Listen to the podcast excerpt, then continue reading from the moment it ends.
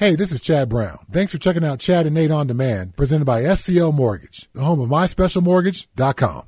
Get caught up on all... It's time for Distractions with Chad and Nate. Life moves pretty fast. If you don't stop and look around once in a while, you could miss it. Now, here's Chad and Nate.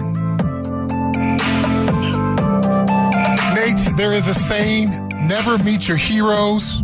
They will disappoint you. They'll break your heart. Mm. Um, and I think it applies to, to this topic here.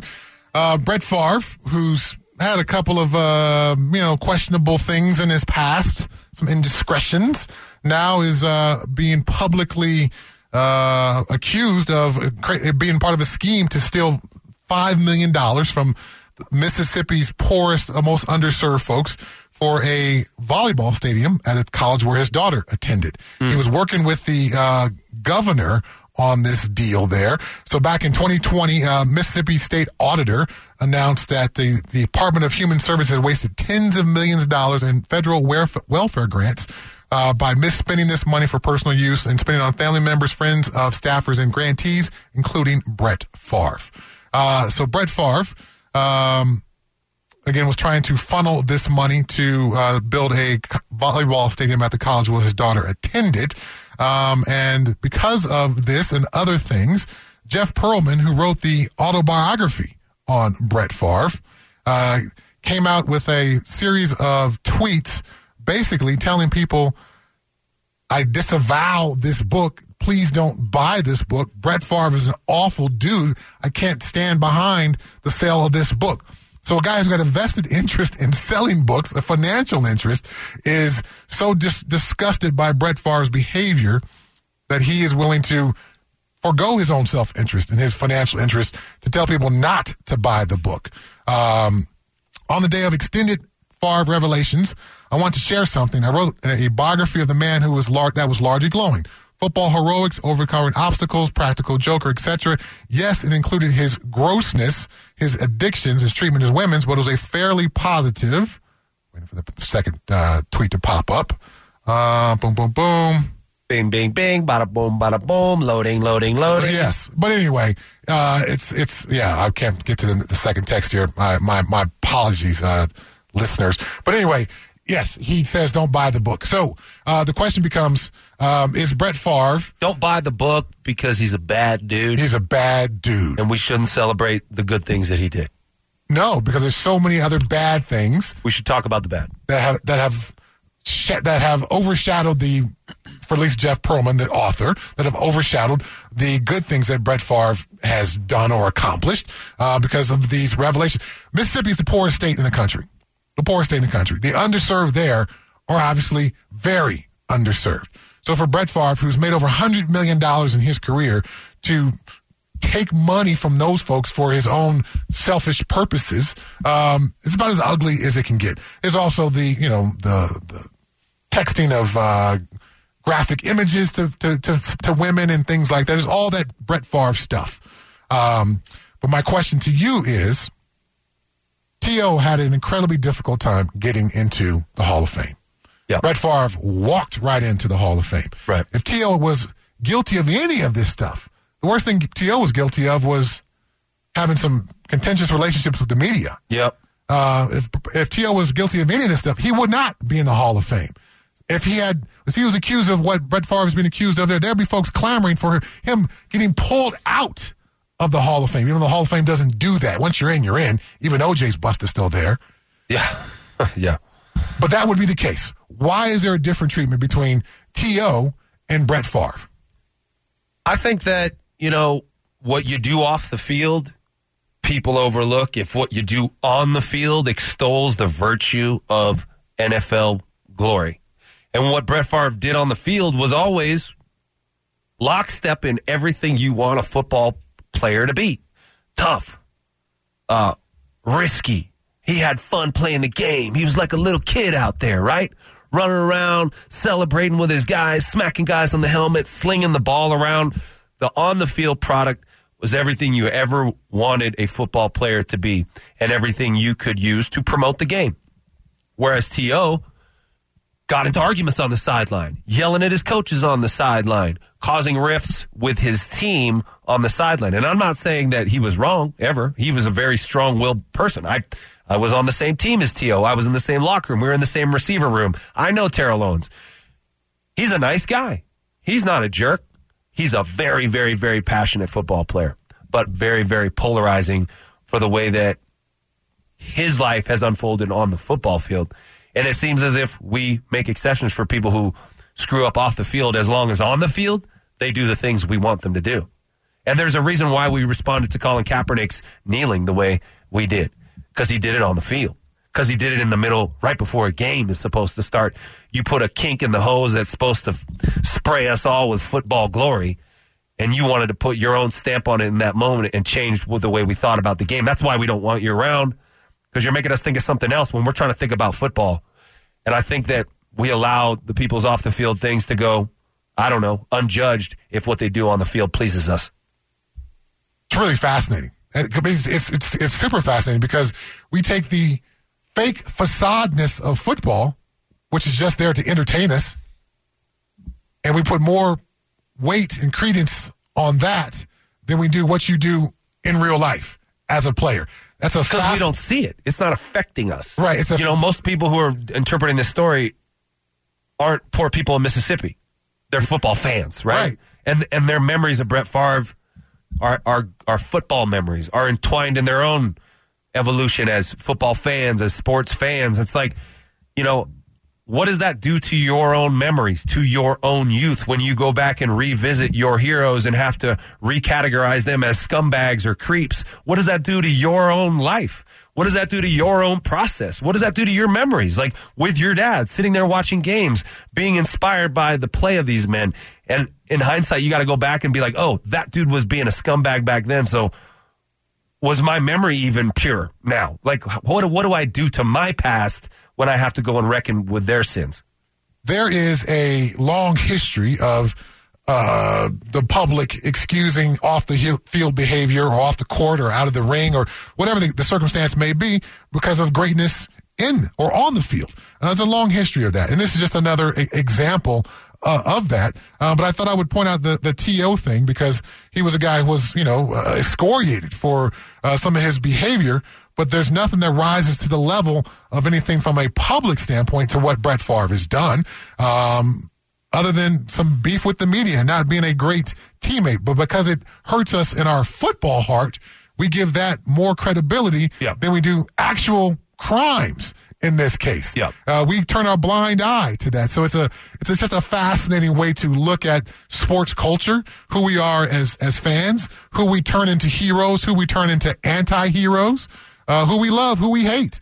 Um, it's a it's a fascinating look into that. And this Brett Favre story, when I saw it, I thought this is the perfect example of kind of all this tied up in a nice little, you know, bow, that this guy who's got a long history of, with some questionable behavior is still regarded so highly, yet and still this is an actual crime with dollars involved, people's lives being affected and people being hurt in a state where there's a water crisis, where they can't get clean water to an entire city of over a million people.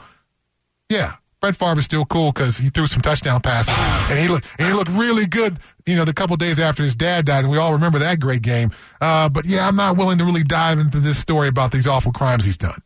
Yeah, people, some people on the text line are saying it's it's just a black and white thing, and I don't think it's quite that easy because Deshaun Watson is about to play in the N F L again this season. He's a black man um, who's, com- who's, you know, I guess you can say they're not crimes, but but involved in some very, very shady, unbecoming behavior off the field. But the stuff he's done on the field, great. He's never disparaged the league on the field. You know, he's never done what Antonio Brown did on the field or, you know, cause an argument like T O did on the field or in the locker room. What he's doing is off the field. And as long as it's off the field, we can we can, we can overlook that. We can forgive you for that because of what you did on the field. And like you said, that is a shame because it's just a game. Yeah, fascinating. All right. Did something that happened in the Chargers-Raiders game on Sunday portend good things on the horizon for Nathaniel Hackett's evolution as a head football coach? We'll ask that question next. You're listening to Chad and Nate on Denver's Sports Station, one oh four point three The Fan.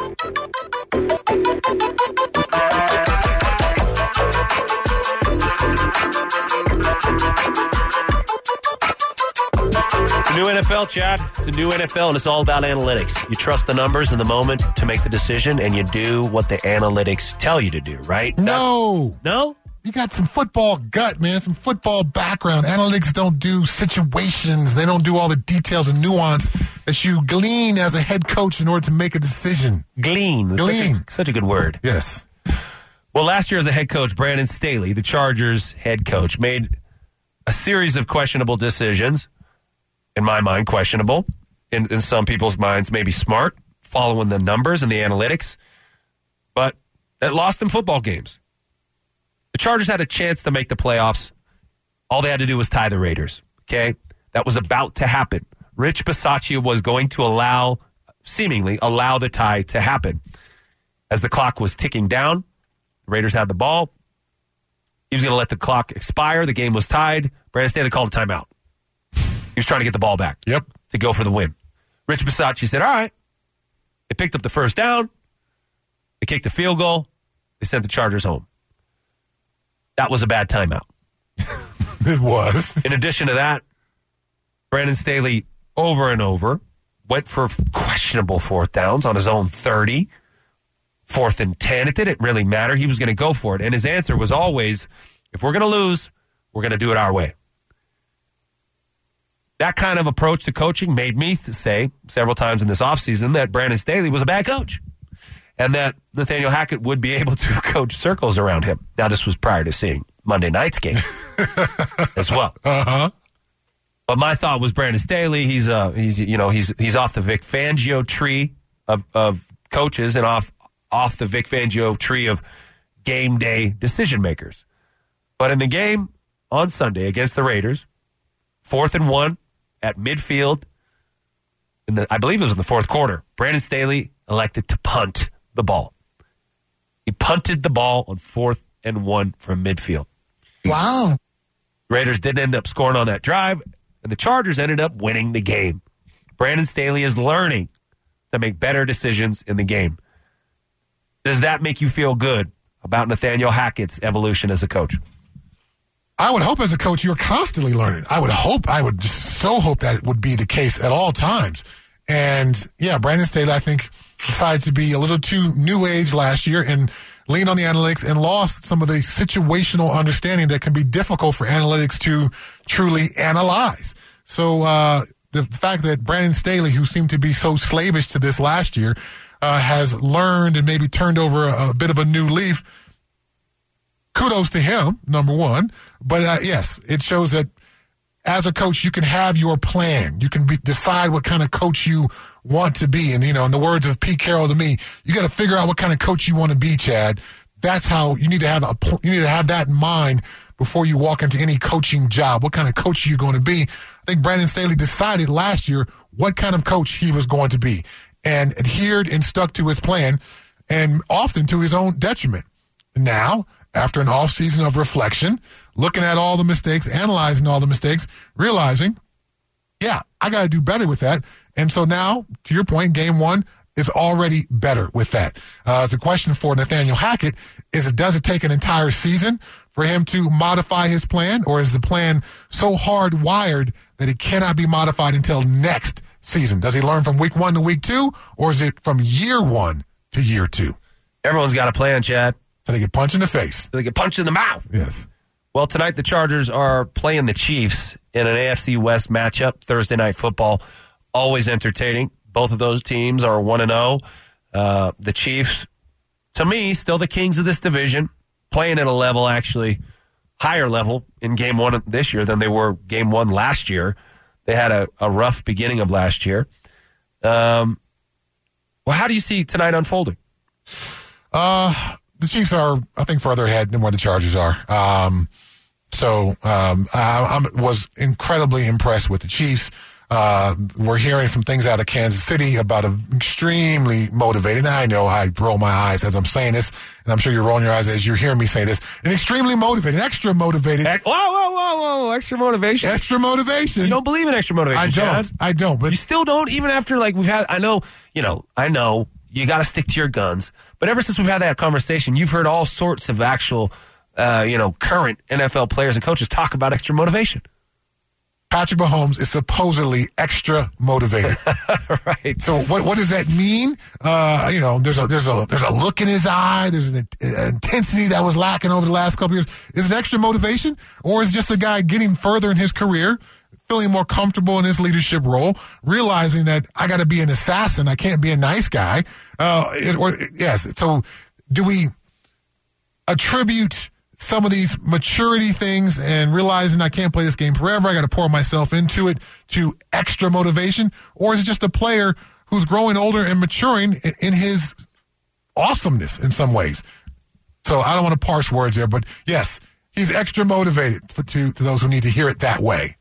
Did you hear Sean Payton was on Co- Colin Cowherd this week and was talking about Patrick Mahomes and how he went and scouted him, went and, went, went and worked him out when he was in college, and prior to the workout sent him a little playbook, had him study it for a couple of days, and then went and, you know, put him on the on the whiteboard and asked him some questions, and went out on the field, and and what he saw in that day, they left and were like, don't say anything about this. This is our next quarterback. Right. And he said, this guy is far and away the absolute best in the N F L. You agree with that? Absolute best. Uh, I think there have been some holes exposed in his game over the oh. last last couple of preseasons. Well, uh, like, postseason, sorry, not postseason, not preseasons.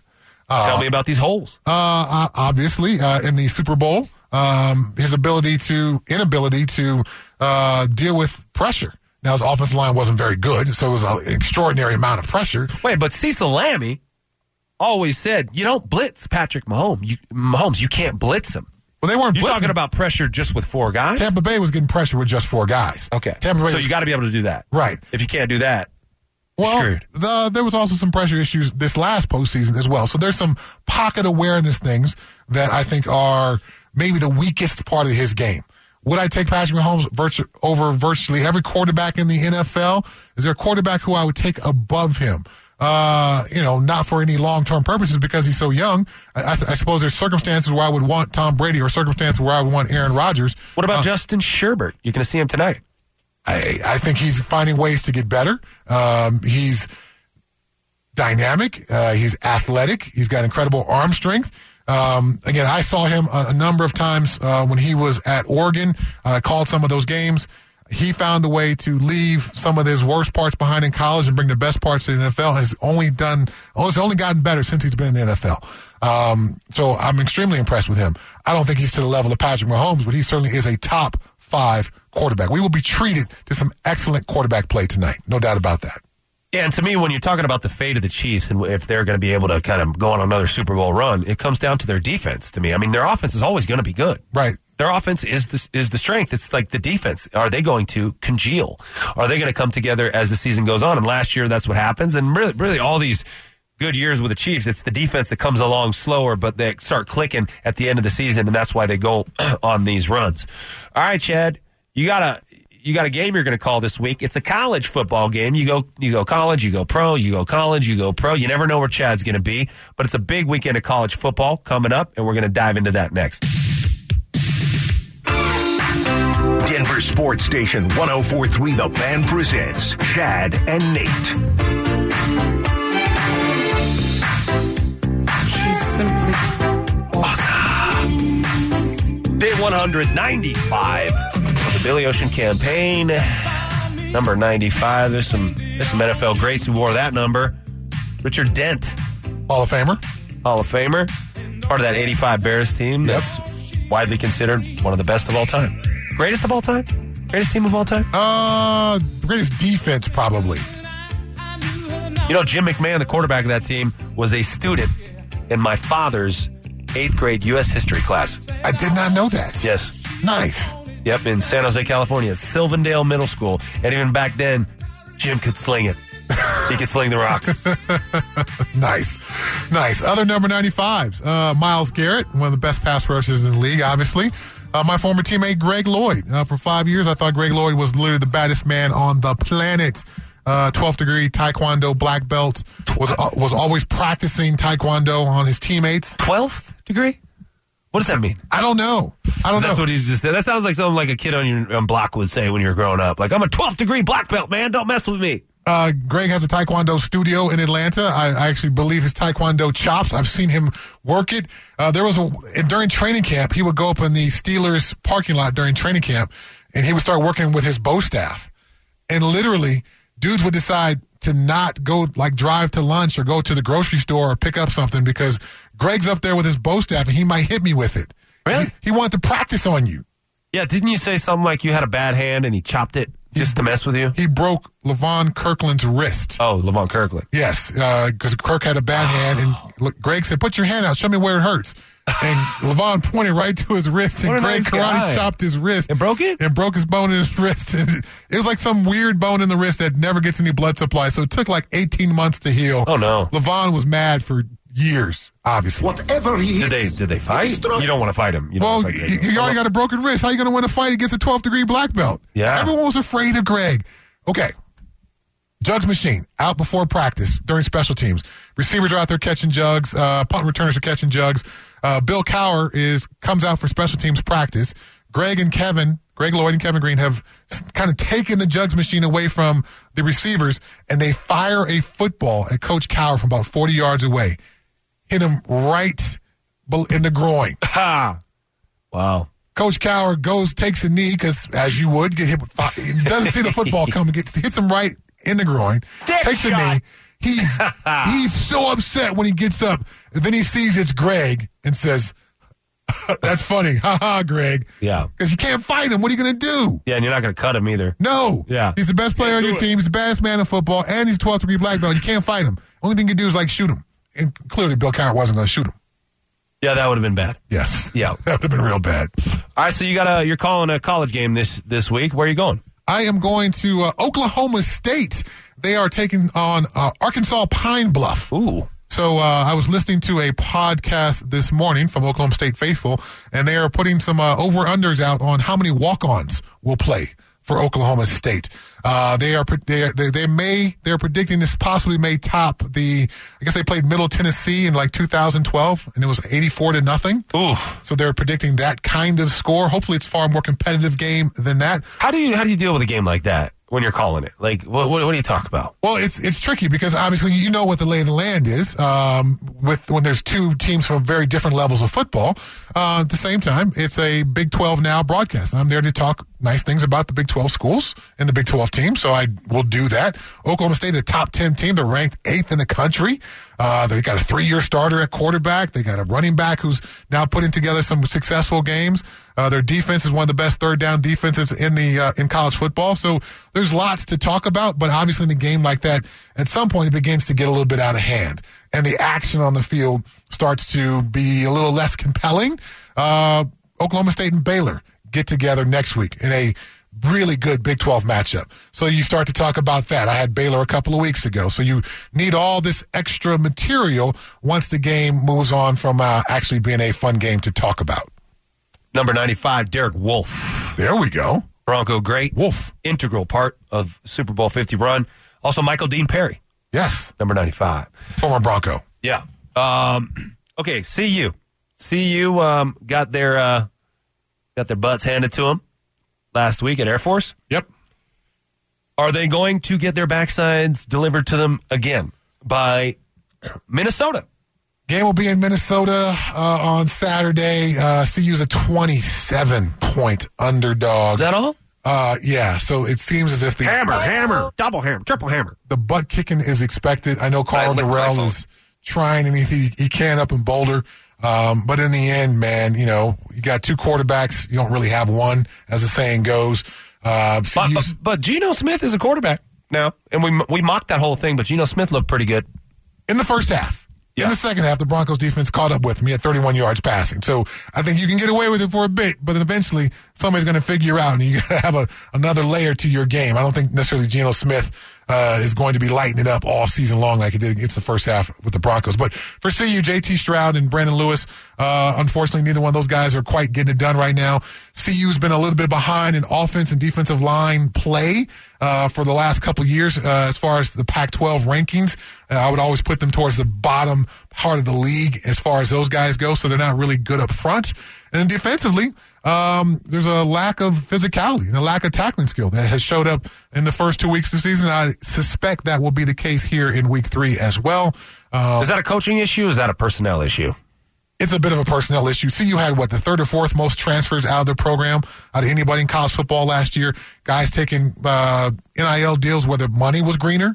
Guys going to other schools where, you know, better N F L opportunities or better opportunities to be on a winning team or better opportunities to be on a bowl team were available to them. So, yeah, the roster's been plucked a little bit through uh, transfers. Um, and it's difficult to see a way in which C U somehow rebounds back to the glory days. The program is in a very rough place right now. Does Carl Durrell ever ask you to come talk to the team or get involved at all? Uh, I, I've spoken to Carl a number of times. I know Carl from my internship with the Jets. He was the wide receiver coach out there. I got a lot of respect for Carl. I think he's a good coach. I think he's in just a, in a terrible situation. But I have addressed the team uh, for all the last couple of coaches. At some point during the season, I go out and speak with the team. Yes. So C S U also has a tough matchup? Yes. A tough road matchup. They're going up to Washington State. Yeah, Washington State uh, upset Wisconsin uh, last week. Washington State's two and oh. They are playing some good football. I'm very happy with where they are.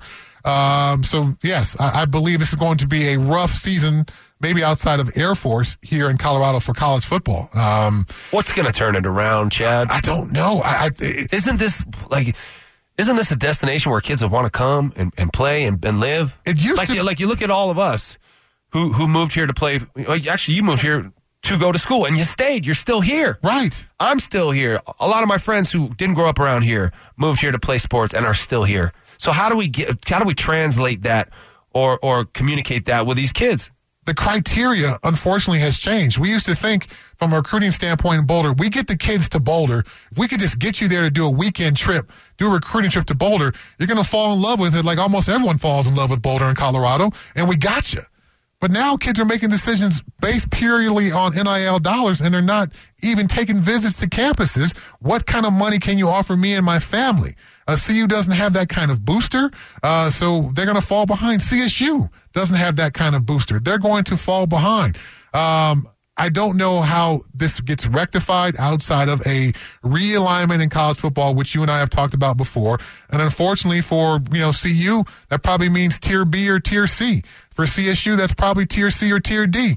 Uh, why would you compete or try to compete for a national championship with one hundred twenty-three other schools when you literally have absolutely no shot whatsoever to achieve that? Yeah, they don't care about the mountains anymore. They don't care about, you know, the the scenery or the, the, the, the idyllic campus or anything like that. They care about TikTok. Yes. And Instagram. And video games. And cold, hard cash. E S P N did a piece on the players' parking lot at the University of Texas. It's full of Lamborghinis and Mercedes. There's car dealers. Well, at least they're being smart with their money. Yeah, well, there's car dealers who are giving kids cars to come to Texas. Lamborghinis. Lambos. There's Lambos in a college parking lot. I don't know how C U can compete with that. It's it's a ridiculous way place that college football is in. I'm not saying Texas is right for doing that, um, but I'm not mad at the kids for taking the money. But how does C U ever, ever try to get back into the national picture when that is the expectation from a kid leaving high school? Where's my Lambo? Where's my Mercedes? Mm. Well, Chad, you just got to open a car dealership, I think. It ain't going to happen anytime soon. So there's a position group with the Broncos that uh, looked really good in the game on Monday night, and they need to get involved early and often and sustained throughout the game if the Broncos are going to get in the end zone like they didn't find a way to do Monday night. What position group is that? We'll talk about it next. It's Chad and Nate on Denver's Sports Station, one oh four point three, The Fan. You know, it's a combination of a lot of people, and, and in the end, it lies on me. I made that decision, and that was our plan. That's what we said. That's the yard we had to get to. We all knew it. That's what we said in the huddle before we did it. We got there. We made that decision. Should have never gotten to that. That's the thing that I think, obviously, the last decision is something that, you know, you're always going to, gosh, could have done this, could have done that. But I think the thing that frustrates me more is that red zone. You know, we had so many opportunities. I mean, we were inches away. I mean, talking with the tight ends even today, all four of them had an opportunity to get in the end zone. Um, we had some other people that had some opportunities. We missed them. And it's just, you know, they should have never gotten to that. You heard them. All four tight ends had a chance to get in the end zone. And, um, you know, you look back to training camp and talking about that tight end room and how's it going to shake out, which one's going to get cut, and, you know, is Eric Saubert going to get cut? Is Andrew Beck going to get cut? Does he really belong on this team? Albert O, is he going to come together because he can't block? And Tomlinson, he's one-dimensional. All four of those dudes had a chance to get in the end zone, and it's become clear that all four of those guys are important to the offense and what they're trying to do. They all do something a little bit different. Albert O had some nice plays in the game, uh, including some, you know, some field awareness that, as talented as Noah Fant was and is, he just didn't have. You know, stretching the ball over the line to get, understanding yep. what you're trying to do on the field. Eric Saubert, kind of instrumental in the in the running game, um, on special teams. Probably not the ideal guy you want to throw the rock to, but at the same time, had a chance at that ball. You know, if he had a little more agility as a pass catcher, he probably would have snagged that thing. It was a pretty good throw. It was a nice throw. Um, Eric Tomlinson caught a nice pass from Russell as well. And he's a big man. He's a blocker. He should have dragged that toe. Not try to tap it, but drag it. That's stuff that, as a receiver, we used to do all the time. Um, receiver drills. Drag the toe. But as a tight end, we didn't do a lot of that, you know, because we had other stuff we had to accomplish. Right. And then there's Andrew Beck, who I think caught a lot of people by surprise. Um, what I've learned being a radio host on this station is that if you say something and you end up being right about it, you're supposed to remind people that you said it right in the past. Say it then. Say it with your chest, Nick. Say it with your chest. And I've been talking about Andrew Beck, you know, I, because of his skill set. He's right. the Swiss Army knife. He can line up in the backfield. He can put his hand in the dirt. He can lead up through the A-gap. He can lead around the corner on a sweep. You can split him out wide, and he can run pretty much anything in the route tree. We hadn't seen it from him before, but he did that dare, though. Yes. I, I the Juszczykness. Kyle Juszczyk is the, probably the most ultimate Swiss Army knife fullback in the N F L out there in San Francisco. So, to I thought they were missing an opportunity last year with this guy on the roster and not utilize him in that way. If you have a fullback as part of your offense, uh, particularly to help your run game, then use that fullback in the pass game. Because if he's leading up through the hole and a linebacker is going to step forward to take on the fullback, and suddenly he gives him a swim move and goes out for a route, you're going to catch that linebacker unaware. There's so many opportunities for those kind of guys to be wide open. Um, it doesn't have to be uh, something super complex. You don't have to, you know, have them at fullback and then motion them out and, you know, all that. You don't have to do all that. Just do stuff that looks like your regular run game, and then suddenly it's a pass. And, you know, as much as I love linebackers, we will be caught unaware by that. This fullback has blocked me now three times in a row. The fourth time he comes at me, I'm expecting him to block me. Now he gives me a nifty little move, goes out to the flat. I'm caught flat-footed. It's a six, eight, ten-yard, twelve-yard gain. Uh, we saw Andrew Beck do that on Monday night. And then we also saw him being very dynamic in the run game as far as really getting under some people and delivering some blows. So uh, I would anticipate Coach Hackett probably looked at the second half and the lack of use for Andrew Beck, said that's a mistake, and I would expect to see Beck be a part of the game plan all throughout the game, not just for the first fifteen plays like we saw on Monday night. Yeah, Andrew Beck, two catches, fifty-two yards, which typically, if you think about a fullback dude catching it out of the backfield, what's going to be four or five-yard gain, maybe eight or nine. Those were dynamic, big plays down the field. He displayed some really good hands, going up, snagging that thing, yep. one-handed. So the question is about the flow of the game as a play caller. How do you create the balance, man? Because you only have one football. You got all these guys who you know are are are potent with the ball in their hands. You got these things you want to do. They work early. Then you veer away from him. Nathaniel Hackett talked about that yesterday. He talked about, look, I think Andrew Mason asked him about the balance, or somebody asked him, do you want to have more carries? Do you want to create some more, you know, balance with the with, with the rushing attempts versus passing attempts? His answer was basically, look, it was all working. So why does it really matter? You know, if it's all working, then it doesn't need to be balanced. If you're moving the ball, why does it matter? I think he's got a good point. I, and I think your offense should not necessarily be about this guy has to have this many carries, this guy has to have this many carries. Your offense should be about how do we score points? How do we kick this particular team's butt right now? And that could be different from quarter to quarter and half to half. If it becomes a weather game, then, yeah, we hand it to Javante. If it's a not a weather game, maybe getting Andrew Beck out uh, on pass routes is the way to get this all done. I don't have this need to see certain guys get a certain number of touches. I would like to see with Javante with more touches because of the, the physical nature in which he runs the football and the effect that has on the defense, but it doesn't have to be a set number for me. whatever it takes to win the game. I was a part of the Patriots Monday night game where the Pittsburgh Steelers came in with the number one ranked run defense in the N F L. We threw the ball thirty-plus times to start the game without a single rushing attempt. Bill Belichick said, why bump your head against a brick wall? We can just throw over it. So that kind of thinking still has to exist. Yes, you have certain players on your team, and you want to get them the, the ball. Cortland Sutton needs some catches. Jerry Jeudy needs some catches. K J Hamler needs uh, some catches and probably some rushing attempts as jet sweeps, things like that. Um, Javante and Melvin need some catches. Uh, the wide res- the tight end room needs a couple of touches as well. But in the end, I, let's be slavish to the wind and not to trying to achieve some arbitrary numbers. Yep, and uh, that's what that's what matters most. The win, Chad. I'm not going to be here tomorrow. I'm uh, I'm going to be out, and so I have to give my prediction. What do you got, man, for the game? Well, you know, if the Broncos are able to play not fifty-seven minutes of football, not fifty-eight minutes of football, not fifty-nine minutes of football, but well, that was supposed to say sixty stinking minutes. sixty stinking minutes of football. If they can play sixty stinking minutes of football, they're going to handle the Texans. I think they're going to bounce back. Um, we're going to get to learn a lot about the Broncos and, and, and their ability to deal with adversity and, and the noise. It's it's the noise you got to get used to, and Nathaniel Hackett's ability to, to flush it and move on. I think the Broncos are going to flush it. They are going to move on. They're going to be at home, not dealing with that noise, and they're going to have a lot to prove. I think they're going to win twenty-eight to thirteen. Ooh, wow. More than double them up. Okay, yeah, I think they're going to I think they're going to more than double them up. Any outstanding uh, offensive guys? Javante goes over one hundred. Uh, Cortland has a two hundred-yard game, anything like that? No, I think they're going to keep splitting things up with, with Javante and Melvin, so I don't think you're going to see one of those guys go off. It's just something we're going to have to get used to seeing. Okay. These guys sharing things, you know. Yeah, every once in a while they're going to, you know, have like a sixty-five thirty-five or maybe seventy thirty, but they're going to obviously try to manage these guys' touches and make them, you know, equal enough to keep these guys healthy for the latter parts of the season. This is about the health of these guys in week seventeen, week eighteen. I see Jerry Jeudy continuing to be in a big part of this offense. Cortland Sutton, I want to see K J Hamler get involved. And yes, Andrew Beck, Beck, throw him the rock. Let this guy cook. All right, that's it for us. Stokely Zach. I licked my phone. They're next. Hey, this is Nate Jackson. Thanks for checking out Chad and Nate on Demand, presented by S C L Mortgage, the home of my special mortgage dot com.